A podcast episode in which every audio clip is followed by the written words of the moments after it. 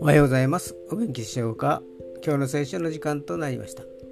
今日の聖書の箇所は旧約聖書イザヤ書32章15節イザヤ書32章の15節でございます。お読みいたします。しかしついに糸高き高きところから私たちに霊が注がれ荒野が果樹園となり果樹園が森とみなされるようになる。